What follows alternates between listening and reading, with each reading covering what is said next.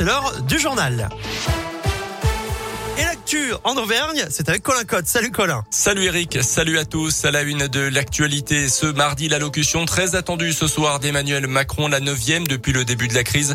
Après un conseil de défense sanitaire à l'Elysée dans la matinée, une prise de parole à 20h sur fond évidemment de reprise de l'épidémie et avec en ligne de mire également la prochaine élection présidentielle, Greg Delsol. Oui, le président de la République devrait faire de nouvelles annonces sur la situation sanitaire avec l'objectif de promouvoir le rappel vaccinal, la fameuse troisième dose. Pour l'instant, elle est proposée seulement aux plus de 65 ans et aux personnes vulnérables.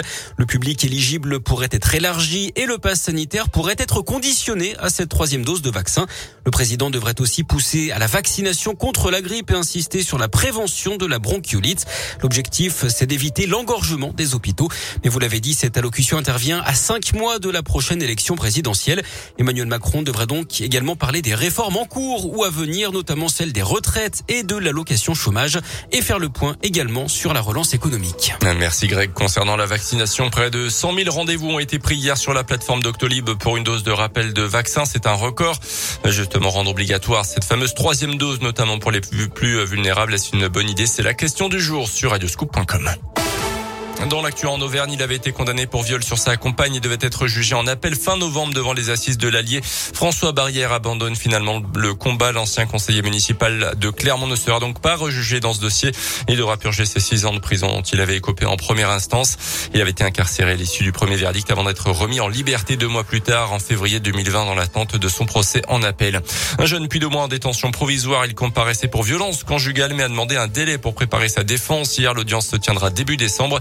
Tout juste sorti de prison le mois dernier, il s'en était pris à une jeune femme à Chamalières. Bilan 45 jours d'ITT pour la victime.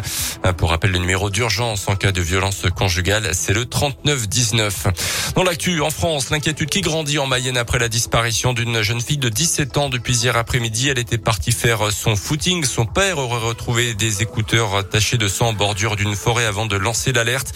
Pas moins de 120 gendarmes sont actuellement à sa recherche. Gérald Darmanin appelle les préfets à renforcer la sécurité des élus locaux. Certains d'entre eux ont été ciblés récemment par des messages de menaces. Près de 1300 menaces ou agressions contre des élus ont été enregistrées l'an dernier, 3 fois plus qu'en 2019 selon des données du ministère de l'Intérieur.